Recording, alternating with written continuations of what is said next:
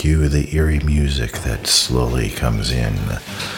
The hot desert wind with somewhat of a Mexican Calexico type intro. The story of the sun beating on a community that has existed as a resort and now has receded and then is slowly revitalizing from the ashes of what once was.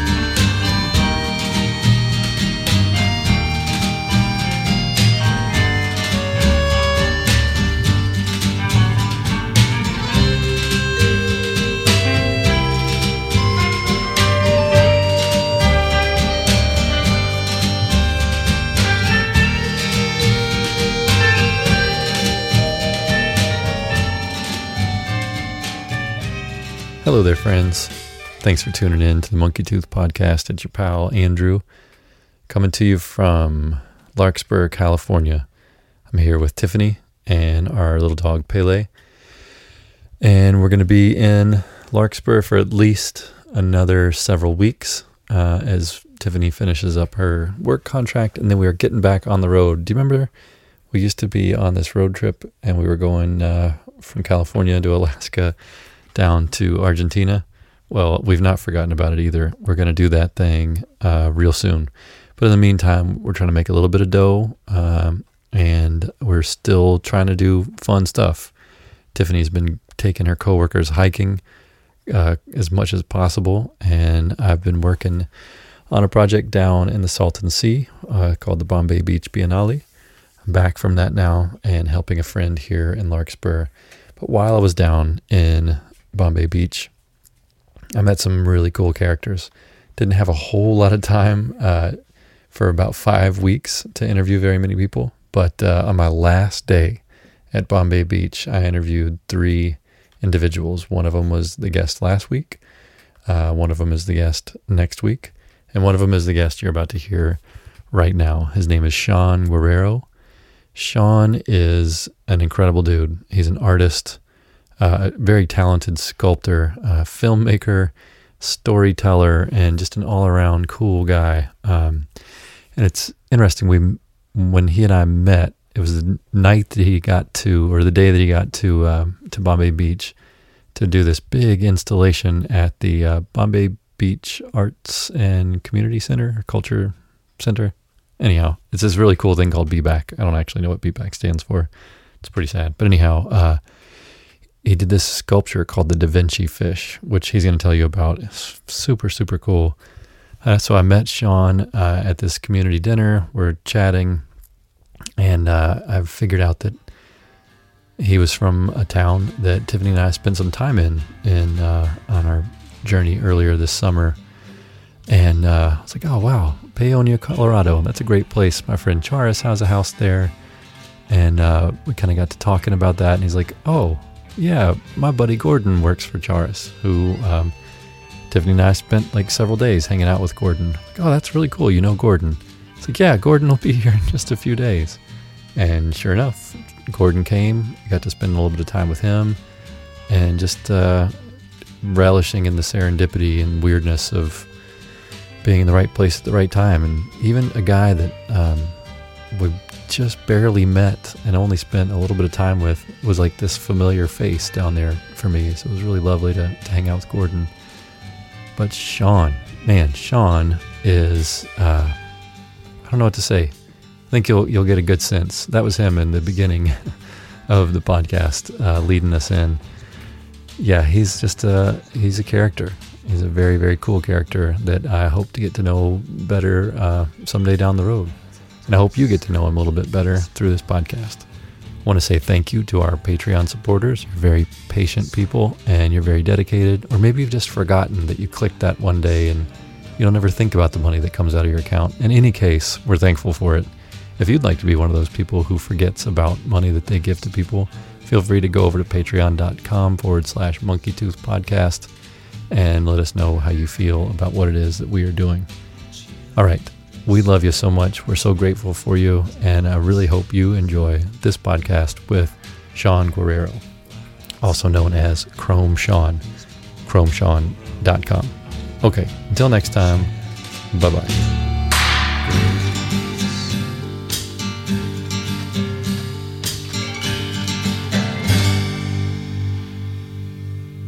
Well, thank you, Sean. Man, I know you have been uh, you've been busy building, you've been busy fixing, you've been busy creating, and then today, when it should all be over, you've been busy recounting all the building and fixing and creating.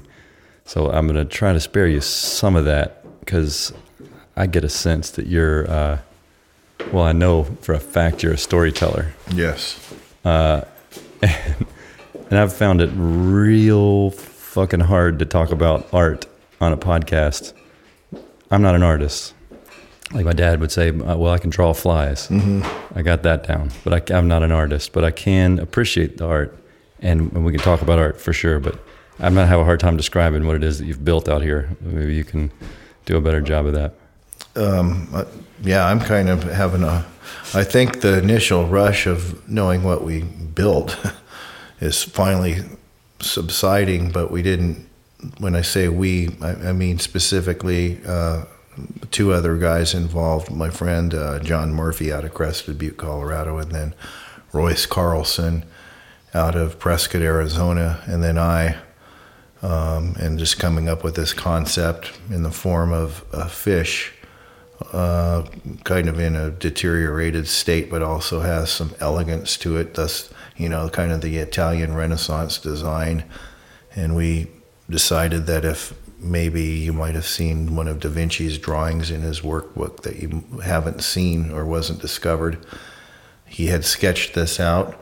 And then the uh, other dimension was we wanted to reflect an aspect of what's going on out here in this area with the uh, dynamics of the dwindling, evaporating body of water. Um, so originally, the we came up with a fus- I, I found a fuselage through some other aviation people available. I proposed it to Royce if he would join in on me on his end uh, to collaborate to build the wings and the tail, and then my other friend John Murphy to uh, build the structure itself that the fuselage rests on. And we built them all in three separate locations. Me being in Paonia, Colorado, John being in Crested Butte, Colorado, and Royce being in Prescott, Arizona. So once the flow started going and we got committed to the project, um, we basically had some SketchUps that Royce did for our design. And we just thought a lot of the elements of where you have the dying fish out here that support the bird life, they need that to sustain them to go on their flyways from the south uh, up to the north and nesting and uh, breeding. And so then that element kind of applied to uh, through the uh, fuselage, the aviation that goes back to the birds and their biology and skeletal structure, of which Da Vinci noted. And at one point in time, tried to create a flying machine called La Machine Volant. So the um, those dynamics worked in pretty good, and the other one being that a lot of the cosmetics on the sides of the fuselage are all uh, most of it's found objects or repurposed objects the uh, number 10 tin lids from the uh, cans were saved from some schools uh, in the cafeteria in Bluff, Utah, and also Hemet, California. The mosaics that are on there are all from broken pieces of um, pottery and glass and a couple other elements that Royce's wife, uh, Juanita, put on there that added to an, another Italian uh, kind of uh, thumbs up to the uh, Italian artist Gaudi. So then you have the Italian influence once again, sort of the same time period. Um, so then when we got it out here, uh, we got the structure built.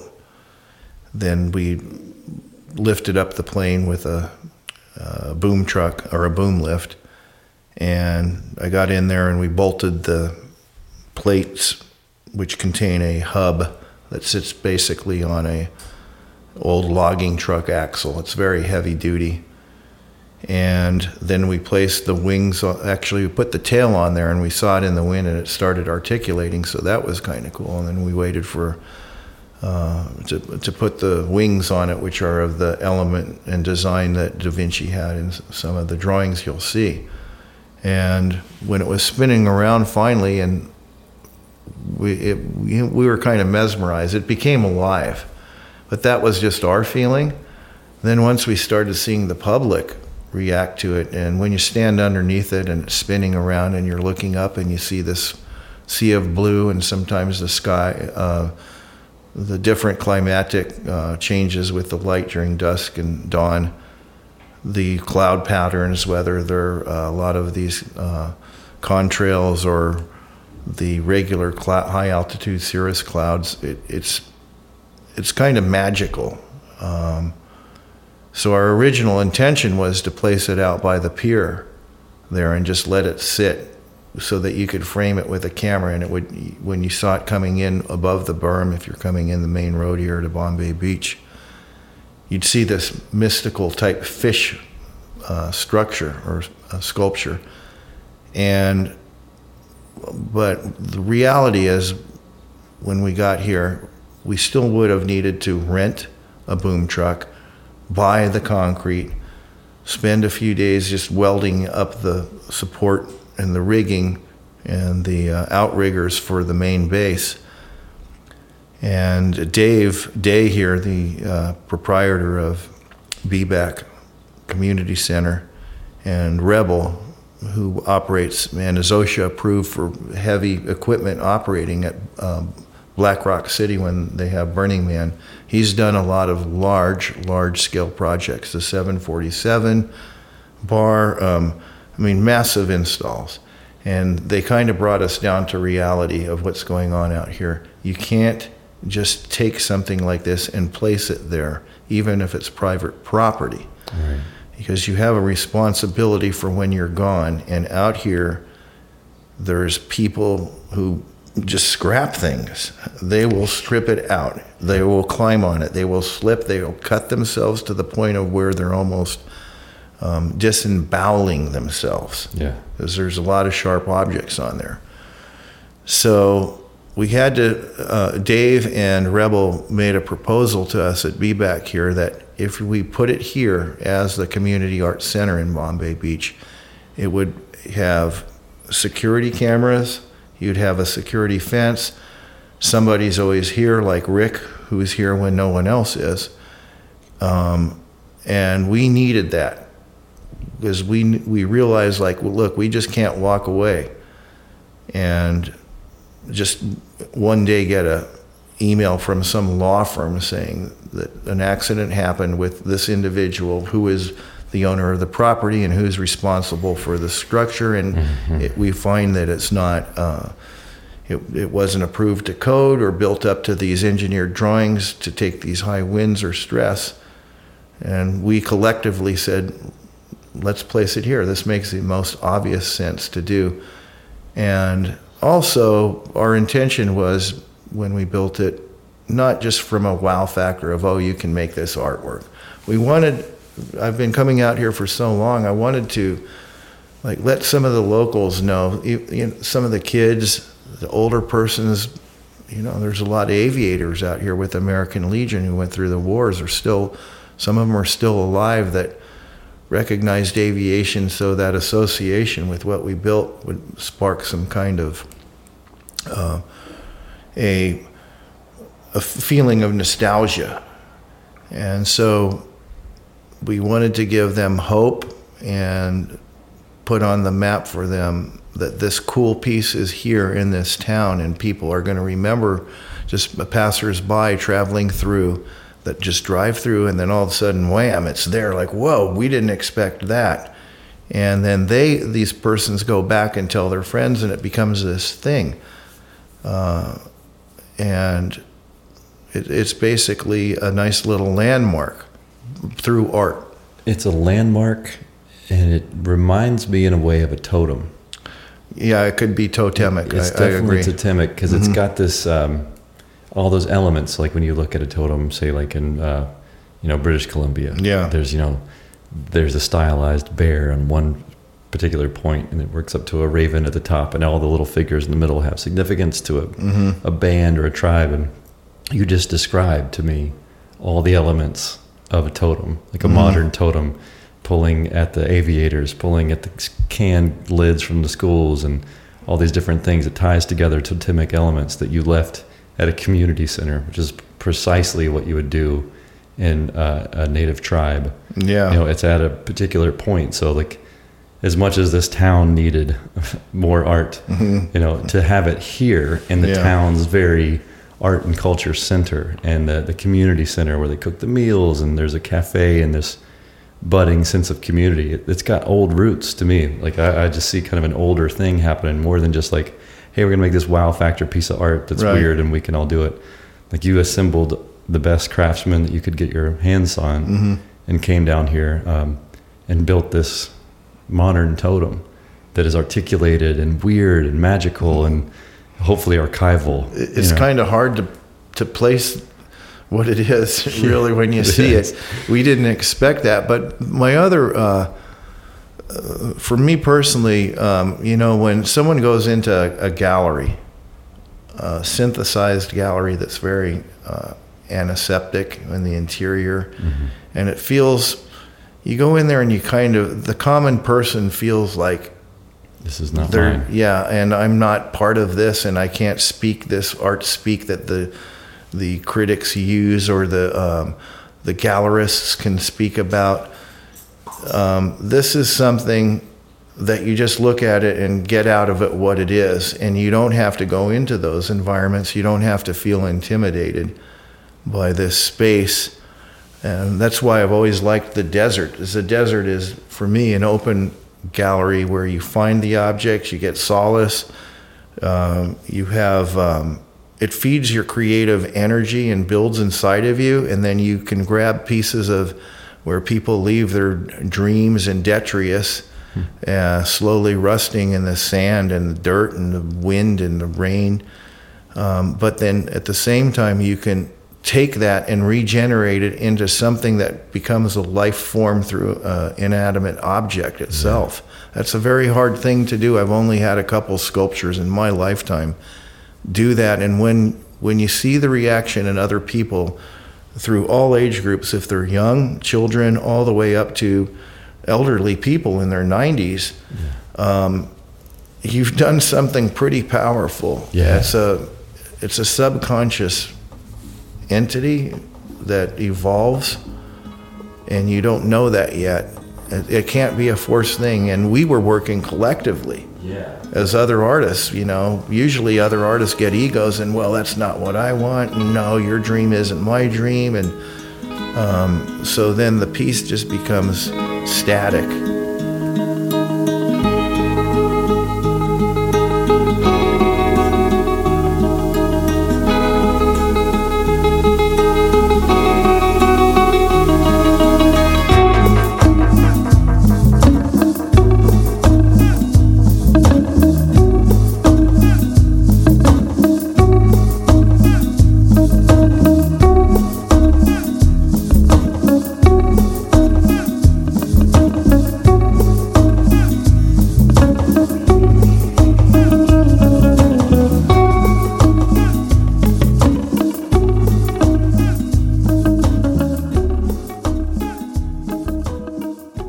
Fact that you guys did it all collectively and apart, you know, in three Exactly. locations, and somehow found the exact center Mm-hmm. where you could bolt in the hub and make it roll like that is yeah, just like that was amazing. That Like, was yeah, I the can't- the, the uh, balance of it at, to the center of gravity, and we put a little bit more balance ballast in the front nose, but uh, Right. ironically, we needed some weight, and once again, the desert provides.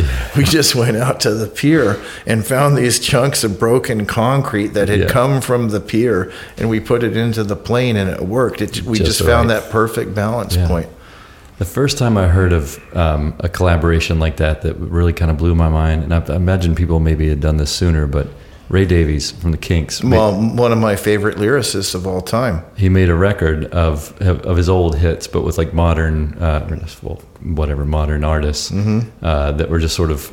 He was singing with them, and but like he and Bruce Springsteen did um, um uh, better things. They did that tune "Better Things" together, and they Is, never. I hope one day you'll find better things. yeah, Yeah. yeah. They that was Yeah, nice. yeah, great. But they great uh, they did that. They were never in the same room. Oh, they weren't? No, they kept on sending shit back to one another, and that was the sort of the case in a lot of this stuff. They were just sending files, Mm-hmm. and they sang this like kind of vainglorious rock and anthemish type of thing, you know. Yeah. And uh, I, I just thought that was the coolest thing that you could do that. You know, that like we had the bandwidth literally Mm-hmm. to to send files of incredible, you know, rock icons back and, forth, And not be in the same uh, location. physical space, and come up with something that's that cool and that Mm-hmm. balanced, and that you know. So like you did that literal thing with with an actual physical structure. You and your buddies, you know, Yeah. just collaborated via email or via however you did it, and uh, and made a made a thing. It's um, what I can now understand when an artist or a writer or a musician says, you know, the song just started out as this, and then it got to here.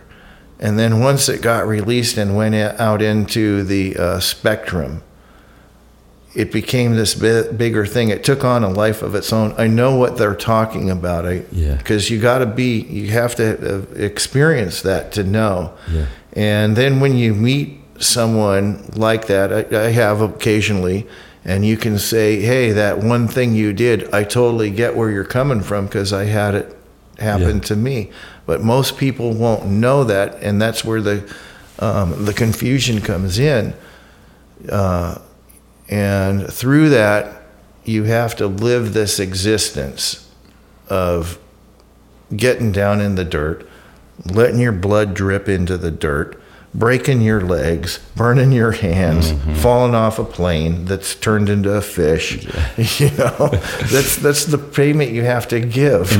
But to even have the privilege of busting your ass in that way, you have to drop your ego first. yeah, yeah, you And- have to drop your ego. That you know. that to me is the hippest thing that you took three artists who are all, I mean, accomplished in their own rights, doing their own thing, Mm-hmm. that would be fine to make a great sculpture or do some cool piece anywhere. The fact that three of you came together Mm-hmm. Yeah. and agreed and brought in your own teams, like you Yeah. all kind of had your own guys together. To yeah, help. to get the other parts done. yeah. I mean, that's that's a lot of ego being set to the side. you Yeah, know? yeah, it's it's tough because sometimes you can feel it rising, but the way we kind of handled it, it's funny because I was born in Long Island, New York. My uh, one of my friends who helped build was from Brooklyn. Um, my other friend, uh, he's he was kind of from back east. Our other friends from Virginia, but we all started doing these Brooklynite type one-liners, you know, that that New Yorkers do, and so we were. That was um, keeping us up, cracking ourselves up, Yeah.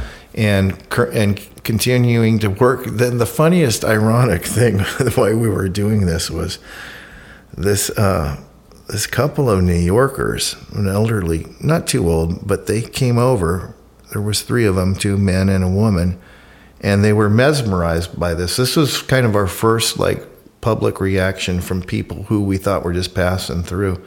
They were hardcore New Yorkers, and so they heard us speaking, right? and they thought we were all New Yorkers, so they felt, hey, we're in kindred spirits here. So I asked them, I said, What are you guys doing here? And they said, We're buying a lot. We're going to buy a lot here and we're going to put a trailer up. And I said, You are? You're from New York. Do you, have you lived here? Do you know this? Yeah. This is what you want to do? And they said, Yeah, that's what we want to do. I said, Oh, that's cool. But I would suggest you live here for a while Yeah, well, seen- first before you buy a lot. You seen how small the scorpions can get here? Yeah, yeah. So, um, but we all laughed about it. Uh, just the fact that, you know, we were even the Brooklyn energy Yeah. kind of brought them. yeah, It's well, so I want to kind of go back a little bit because, um, you know, making fishes in the desert spin around in the wind is not the only thing you do. I mean, you, correct. I was in a tangential way aware of you before I met you. I Yeah. saw your your work in Paonia, and when I, I saw the fish arrive here the day it got here, and then talk to you about what you do, I immediately recognized, oh hey, have you done anything in Paonia? And of course, that's your shop. And Yeah, uh, yeah. so tell me about what you make and and and how you got started doing that. Uh, Well, I think my, my fascination, because, you know, I, I grew up in the 60s. I was a 60s, early 70s bad teenager, teenager kind of kid with all the cheesy television shows and, you know, that sentimentality at, at that time. But in the 60s, um, for a brief point in time, my dad was kind of a jack of all trades and always trying to make a buck to provide for his family. Of He had uh, two boys and one daughter. So there was one point in time where he decided that he wanted to recover wrecked aircraft. And any of the avionics, possibly the engine might be good, landing gear, parts of the fuselage, cables, whatever. So he formed a little company uh, called Al's Aircraft Recovery and Salvage. I still have his card. And I would, I was around 13 to 15, I think. And when the they would go out and, you know, the uh, Civil Air Patrol would, would retrieve the people if they were in there. The salvage comes up, and you have a plane that might be stuck in a really tall pine tree or, you know, on a scree field up in the mountains. Um, it could be anywhere. And so he, through his crude form of uh, technology of that time, got a van set up so you could sleep in, got this uh, flatbed trailer, got a couple snowmobiles so you could go up in late spring and you'd have to climb up these trees and disassemble the wings and um, the wheels, take off the bent prop. And so he was squeamish. He wouldn't do that. And, and his partner, ironically, was this uh, colored man named Dave. And Dave wouldn't climb the tree because he had he was missing his right arm, he, uh, you know, up to his elbow. But he had this aluminum appendage on there to grab things, and he used to smoke these big fat cigar stogies. So I remember uh, uh, all the time I would have to climb up there and disassemble all that and hand it hand it down on a come along and some chains. And he used to just sit there and laugh, smoking that stogie. You know, he'd have to put the stogie in there and just sit there, and then my dad would uh, put them on the uh, the trailer a lot of times, and so he started collecting a lot of these aircraft, and eventually he didn't. He couldn't pay his rent, and the owner of the property took all of that, and I felt really bad for my dad. But um, I've always been around objects of that, and I liked science fiction. Some uh, throughout up to about you know 17 or 18, I was making models and building spaceships out of junk. And when the van craze hit in the um, early 70s, I picked up airbrushing. So you'd see those murals and the, the cool. You'd have the really cheeseoid ones where they were uh, stencils painted with a spray can. Yeah. And then you'd have the cool ones where they were super detailed out and done with an airbrush. Yeah, like feathered. Yeah, feathered and all just ethereal. And you didn't have these digital print shops No. or Photoshop. You, you had to knew what, know what you were doing. So I got into that for a while. And I was I was getting pretty good.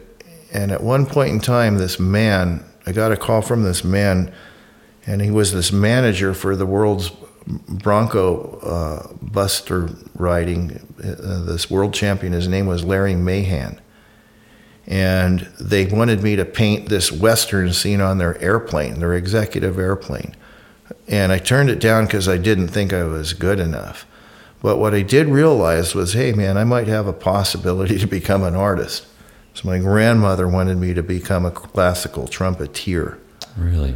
My grandfather was with, on my mother's side, was with the uh, uh, Philadelphia Philharmonic with Eugene Ormandy. Wow. So they would always tell me, no, we want you to do this. This is what you should be doing. This is a respectable thing. And you'll never make it as an artist. So um, as it as I got into my early 20s, I um, I was doing odd jobs, but I started learning techniques of welding. I went to welding school for two years, and then I was going to become a commercial underwater welder, which is highly dangerous. Very. So after I graduated from this uh, welding school, I went out to Oceaneering International in Ocean, uh, Long Beach, California, and my cousin had just graduated. He was about three years younger than me, so you got to go through all this bariatric and uh, you, you have to do these testings where you aren't claustrophobic in small spaces.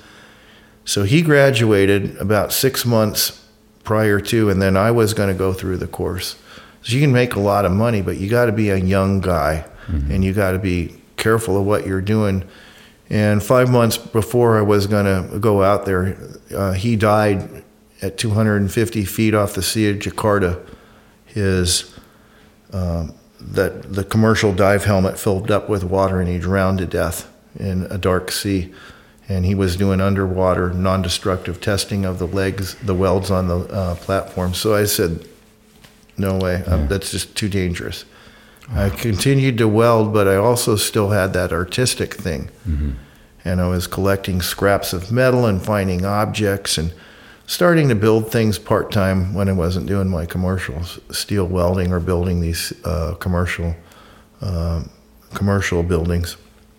And I started uh, selling a couple, you know, thousand bucks, fifteen hundred bucks, twenty five hundred bucks. In the seventies, that was kind of a lot of money. So one day, a guy brought over some car bumpers old ones. I cut them up with a torch. I made something kind of semi cool. Someone bought it, and it, they just kept. So I started working in the medium of cut car bumpers. This is around early 80s. And I had a piece on a building in Denver that everyone saw, and the owners of the building were Broncos fans.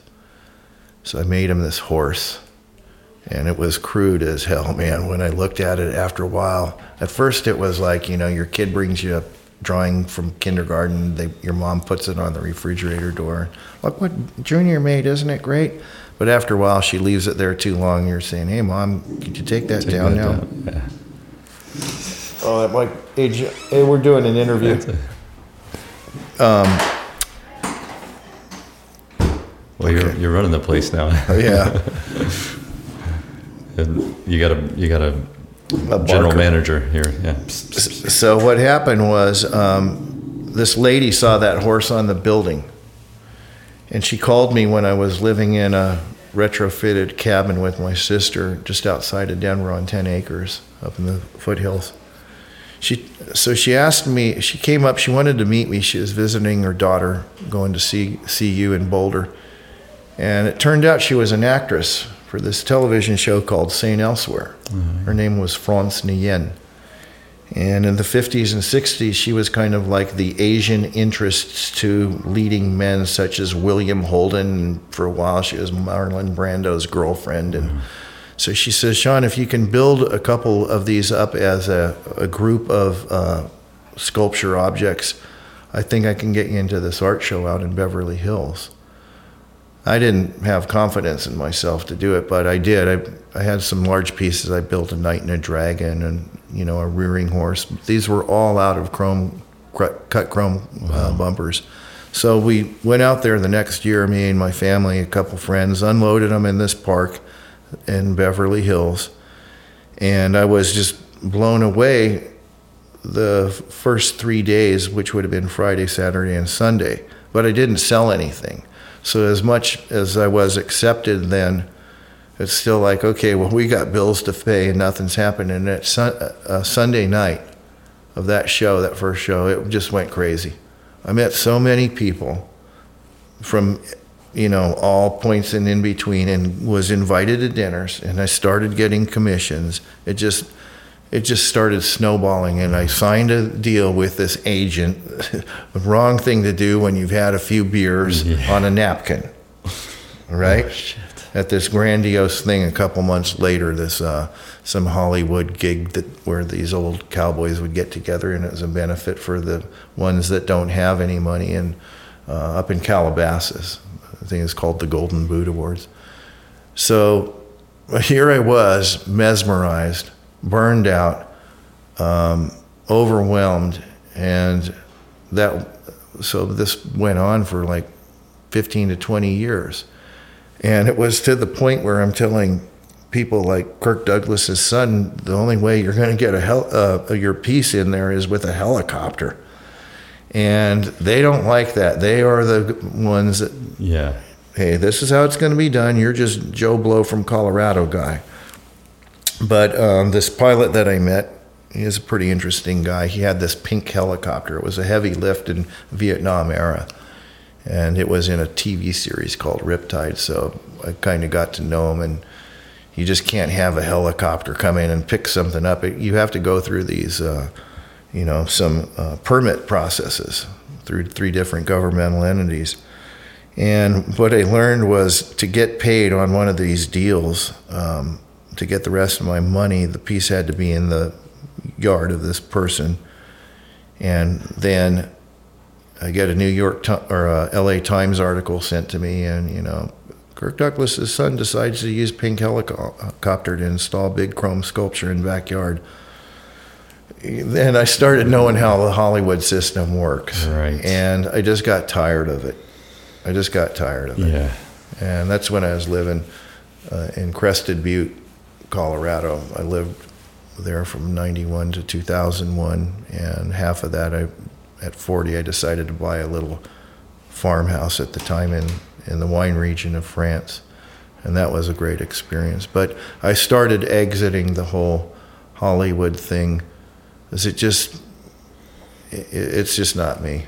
Um, but it was good while it lasted, for sure. exciting and Yeah, but after a while, you just kind of see a facade, and um, so if we can transport now to where we are right here during this interview, it's um, I'm, I I kind of see that a little of that happening. yeah that spice again, but we're just outside LA, so it's expected. Right. But this has happened in Taos, Right. in Santa Fe, in Joshua Tree.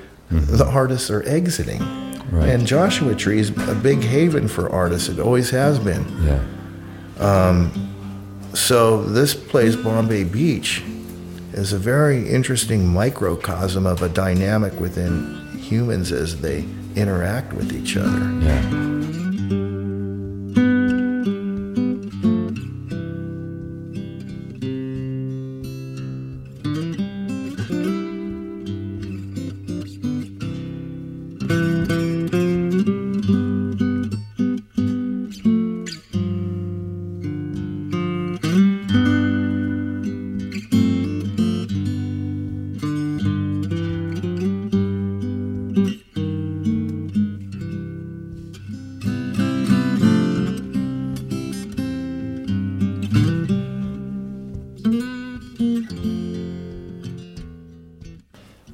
Definitely feel seem to me like uh, we just met, but you seem pretty comfortable in your skin. You feel seems like you're in your element.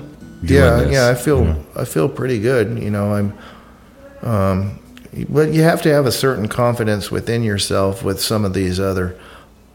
I'm not speaking about this space in this area exactly, but I, I make some hucksters that promise you the world. I can Sure. do this and that, but I've learned a lot from that. Yeah.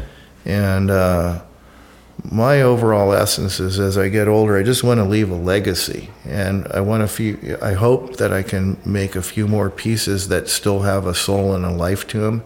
Where they end up, I don't know. But what I do like about Be, Be Back Here is that this piece is in the public Yeah. and there's no walls yeah. and anyone can see it.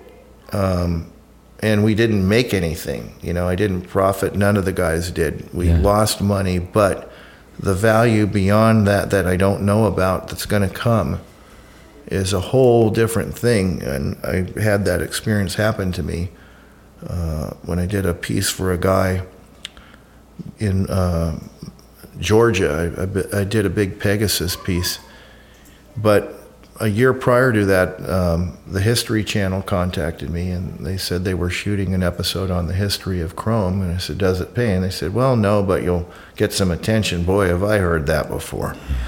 But I just thought about it and I said, Well, why not?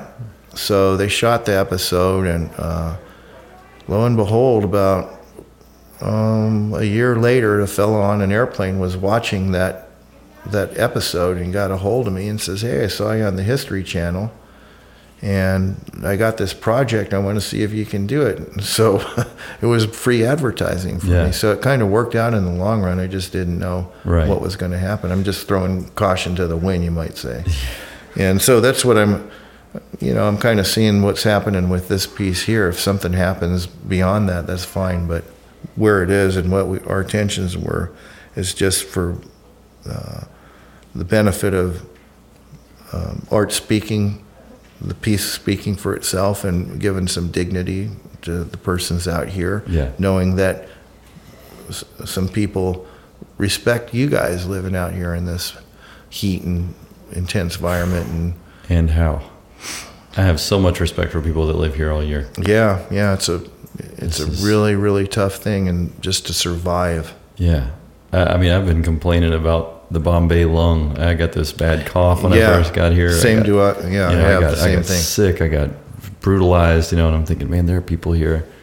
It's like an old woman that lives next door who just like, you know, she's Mhm. fine. Yeah. I'm complaining about a five week stay, and she's like, you know, a year long relative or a uh, resident. Yeah. Just, you know, it's no big deal. It's And- kind of incredible to me. and the uh, the results from if this thing dries up, which they can't let happen, they have to have some type of layer upon the toxicity, Yeah. the nitrates, the phosphates that have all filtered down from the vineyards and the palm, the palm plantations, the uh, vegetable plantations. If that rises into the air with the heat and the winds, that's going to go right up into Palm Springs and then right into the LA, basin. Yeah. And anyone with any type of uh, pulmonary uh, debilitations is going to really feel it. really feel it. I can Yeah. only imagine. I mean, yeah. Well, there's, I mean, the, the fact that you've brought a little attention just to the community itself, Mm-hmm. just a little, hey, we care. Yeah. I, I've been um, working with Tao down the street here Mm-hmm. in Bombay, and uh, we've had artists come from Hong Kong. Yeah. We've had artists come from Miami. We've had uh, people show up from all over the world just to come here Mm-hmm. and produce at their own expense Yeah. their own effort, their own, I mean, just everything, investment. Mm-hmm. I've felt so honored to have the ability to work with these people and Yeah, to like, yeah, I just to, to build a platform, whatever I can do, Mm-hmm. however I can be useful to you. That's, uh, it's been really beautiful to me just Mm-hmm. to sort of honor that gift that they've brought here. And it's, um, it's, it's interesting to see the crowd that will show up and think, oh man, why are they doing this in a, an abandoned town? Mm-hmm. Which it is most definitely not an abandoned town. Yeah. You know, it's a troubled town, Mm-hmm. but uh, what ain't, man? Yeah. Yeah. What town isn't? You know, uh, yeah, it's just this one is a little bit further down the trail, but we're all heading towards that Yeah. that same end if we're not careful. You know, so it, it's Yeah. it's cool to see that uh, in this renaissance, you know, to, to, Yeah. to fit onto your piece of, of this town, that there are, are people who are willing to invest that sort of effort and that just the, the money and the, the material and the willpower and the brain power. Yeah, it's um, I um, I was over there at the ski inn, and I uh, there was a couple in there, uh, a young guy and a young girl, you know, probably in their mid twenties, and uh, one of the girls was really trying to get deep and saying, well, you know, some of this isn't art, and I want my art to be not what I see here, but what. So whatever she's saying though is it's it sparked an event in dialogue between her and this guy that she's talking to. So it brings you back to anyone can say what is art because art is just so speculative. But when you were mentioning with Tao and what he's got going on here, when I saw the woman, the French woman, I met her here the uh, two nights before they got in. Um, when I saw her sing, and it was a perfect evening under that full moon sky, and she sang that opera Yeah. and you're in this place you're just going wow and so then you realize that that moment here and as a collective, um, it's this thing. It's like this. There's this people here and who have experienced this, and they go back to wherever they come from, wherever in the world, but it gets in you, Yeah. and you just do it because it's it's soulful. Yeah. Soulful is a good way to put it. And I think that's why the people are here. That's why I'm really thankful for what Tao is trying to do with his uh, his influence in whatever way he can. And uh, you know, and I'm trying to do that in my way. Yeah. We all have our own ways to add to this. You know, I've talked to a few people here. Um, talked to Uva about this uh, and a few others about how this place kind of gathers. Not homeless is a wrong way to put it, but people that don't feel like they have a particular home, Yeah. they they find it okay to be here. Mm-hmm. You know, it's welcoming here. There is a sense of community here that's very alive, very real. Even if your neighbor's crazy, you know their name. Yeah. You know what they're up to. They know what you're up to. They can hear you at night. You know, Yeah. there's there's something else happening here that's um, that triggers this old thing in us, sort of like those totems. Yeah. That that like, oh man, we are we do have this need for community. You know, we're here in this pretty fucked up uh, atmosphere that's potentially hazardous to your health Right. you know uh, but but they're here and they've come from places maybe they you know it's the farthest end of the spectrum is maybe slab city where they're like Right. sex offenders who have nowhere else to go so they just alight there but there are people here who just man they don't fit in in a normal suburban setting Yeah. they can't afford a, a real big city and but here it's cheap enough you know no one messes with you Mm-hmm. uh, you can kind of get away with a lot Yeah. you know and um, uh, Tao put it in another way it's like you know how what sort of arrogance do you have to have as an architect in Rome you know Right. under the weight of all this creativity that's gone on eons before you whereas out here it's a blank canvas Exactly. most of the things that have been made are, are falling apart you know and you can take that beautiful patina and work it into something else Yeah. and which is one thing I really appreciate about- your work because Chrome, you know, is very uh, it's evocative of the new and the space agey and like the nearly indestructible, and you couple it with these things with this aged patina, beat up sort of yeah, thing. mixing the glory with the gla- Yeah. uh, the um, the deconstruction with the glitter. Yeah, um, And another interesting thing about the elements of chrome that I've noticed just from some of the sculptures that I built is it might the sculpture might represent something, but then you find yourself staring at yourself when you're looking at that reflective surface. Yeah. It's looking back at you. You're looking back at yourself Yeah. through all these facets. Um, you know, according to how the pieces are welded at different angles, and the plane uh, has those mirrors on there.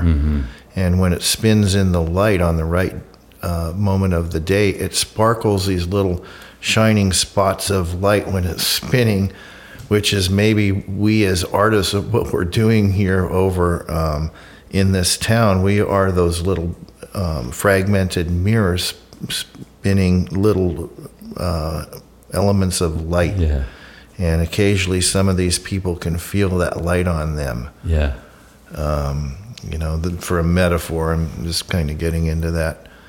But uh, yeah, I. It's an int- you know when you have uh, media organizations like the New York Times, Le Figaro, and all that, and they come out here, um, bona fide sol- solid media. It's there's something yeah. there's a reason why they're here and they're trying to put their thumb on it and it's a good this is a good social experiment for how people live and um, the tribes all gather and everyone in the tribe has their own specific task at hand that they're good at Yeah. whether you're the uh, basket weaver or you're the fisher or hunter gatherer of food or you're the chief elder and you're telling the young bucks hey calm down you know we don't need to fight amongst them ourselves or we got to go up to the blackfeet and make peace with them because uh, we don't they're hostile but we're more peaceful.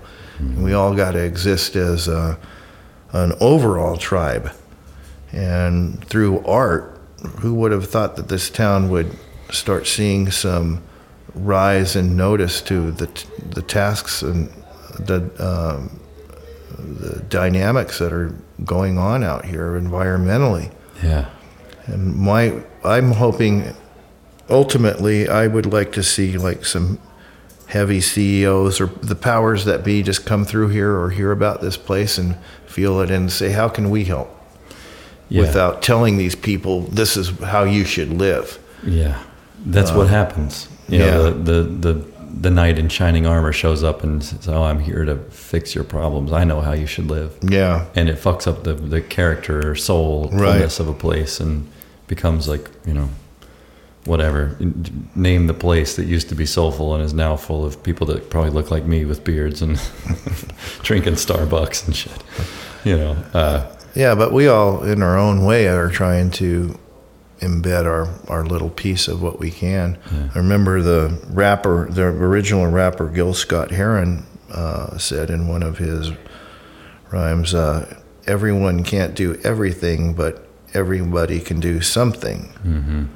Uh, it's a good mantra to try and espouse on at some particular points in time when we think that we're better than someone else, and our ego arises. right. So, yeah, we'll do with that what you can, you know. But I, I will say, you know, this there's like kind of a bad rap for just like a party scene happening here. You know, people are like, "Ah, it's just a big party. It's just your playground. and I'll be all honest, I've kind of seen that part of it, Yeah, but I hopefully I think that things will work out. And, and, and look, man, I moved here. Oh, I moved to California from New Orleans, where there is a month long party that everybody is involved in, and it's one of the things. It's a part of a culture. Mm-hmm. Uh, you know, I, I don't drink anymore, but I get it. I get why you need to celebrate. Sometimes you got to laugh to keep from crying. Yeah, You know, you have to. A friend of mine just died in New Orleans. He was Mm, sorry to 57 hear years that. old. 57 years old, man that's a hard thing to go through. he was a beautiful man, beautiful man. His parents are still living. Like you know, there, there's a lot of sadness around it. And they had a second line for that guy, where they partied in the streets and celebrated his life. Mm-hmm. You know, uh, there's a lot of shit here to be sad about. Yeah, The death of a whole ecosystem, the death of an economic system, the death of a way of life. You know, yeah, people here die because of these very problems we're talking about. I mean, there's the ten people died last year. Yeah, in a town of 200 that's statistically fairly significant. But you celebrate.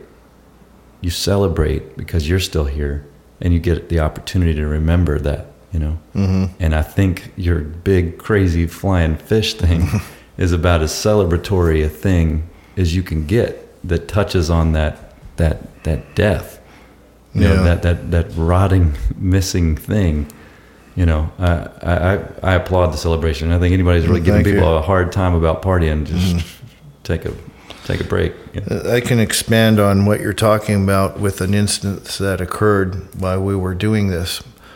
Uh, one of the locals here last year, when I was doing the death boat out there, I needed to prop up the mast and I needed somebody to help me. And so this man came down and he only had one lung, so he couldn't breathe very well. Just that fact alone. But he was willing to help me hold it up and then I put some ballast around the bottom and then I could secure it. And I thanked him, but he says, "Man, I'm you know I can barely even breathe holding this thing for five minutes." And but he is a nice guy to just come down and help me as a local because he liked the boat. So I run into him again while we're building this, and the rest of the crew doesn't know who this guy is. But he comes up to me and says, "Hey, I've got these bronze baby shoes that I found out at the dump."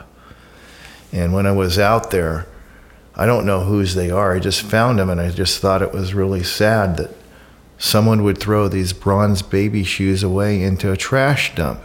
So I want to give this whoever had these shoes at one point in time. We don't know what their life was, whether they're male or female, but um, if I bring them, will you put them on the airplane? And I said, sure, man. So we were working for a week, and every day, like three times a day, he just kept driving by to see if they were there, see if they were there. And finally, after we were all finished and we finally got to the point of the inside of the plane, I took those bronze baby shoes and I wired them together and I hung them, and you can see them. So when you look up above where the windshield is, there they are hanging. So it kind of give who gave whoever this person was some sort of, of dignity of now becoming part of a uh, interesting sculpture, and he was really happy for that. What a sweet gesture. Yeah, yeah, I, I really, uh, it meant something to me, you know, Yeah. and he could participate in it. And so whoever this person is, they don't bronze baby shoes anymore, but whoever that person was, if they came and went, um, a little bit of their dignity is restored unknowingly. That's what I try to do now as a person with my the art that I uh, my artwork that I'm doing for a soulful thing. Yeah. Um, and when you, that's the other part too, you know that your piece has soul when people start bringing you things almost like a shrine. Yeah. So then you can feel this power, like, wow, we cre- created it. Um, look what people are doing. They're bringing this, so something is going on Yeah. because we're connecting on i've had some academics that have loved this from a couple of the uh, colleges out in los angeles and then you have some people that are just simply trying to exist who have um, brought the wampum so to speak Yeah. to this thing you know the the fish I, I don't know uh, it's beyond the da vinci fish but Sure. it's it's this elating feeling um, and probably when I come back here next year, it might not even seem like we've made it. Because they're, I found with some of my good pieces, they're like children. You let them go away, and then you see them a couple years later, and they've grown or aged, or um, so. Yeah, Well, they're aging well. Thank goodness to the magic of chrome. yeah, This is sweet alchemy that makes things shiny and bubbly and bizarre and lovely. But they also, uh, I don't know, man. Like there's uh, before we ever met or I knew anything of you, my wife took a picture of me and my dog sitting on one of your benches. oh Crested yeah. Uh, yeah, yeah, and Crested Butte, Yeah, and uh, you know, I love that shot. I hate being in pictures, man. I, fuck, I hate it. I, I try to avoid it at all costs. yeah, But I like that shot, you know, and it's Well, I'm mostly glad. because of the thing that I'm sitting on. You know, Uh-huh. I got my little pal with me Oh, that's cool. sitting on the bench. You know, it's uh, so you're you know when you talk about leaving a legacy or Mm-hmm. or, or adding a measure of dignity to something, um, those are worthy worthy Mm-hmm. thank- causes, man. Yeah, thanks, Andrew. That's that's nice of you to say. Well, man, thank you because I know you're about sick, tired, and nervous of talking uh, into microphones and being interviewed, man. So I'm gonna let you get back to, to relaxing and to, uh, just doing what you do. But I, I really appreciate all of it, man. Yeah, I, I really appreciate talking to you and allowing me to kind of just put my voice out there into the digital realm, and maybe someone will Hear this podcast as the music comes on and the wind blows, and we hear some audio off of some military aviation radio. And there's a beam of light out there that's reflecting off of a mirror spinning around at a desert location, and the pilot zooms in with his infrared telescopic camera, and it becomes a plane, but then he gets closer, and the plane becomes a fish. Thank you. You're welcome, Andrew.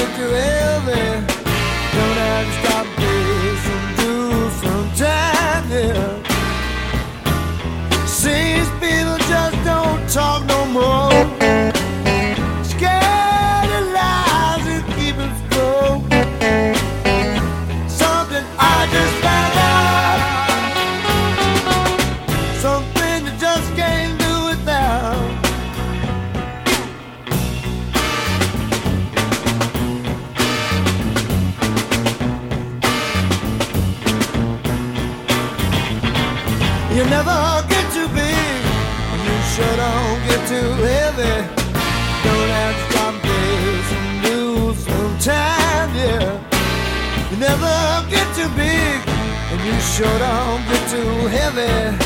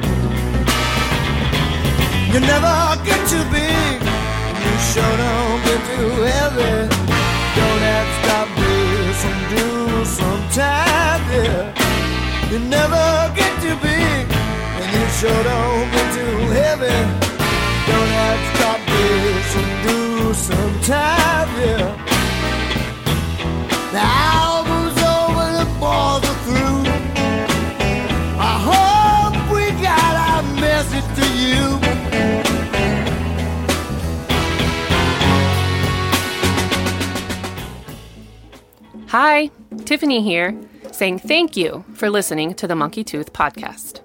If you haven't already, or it's been a while, check out our website, mtp.dog.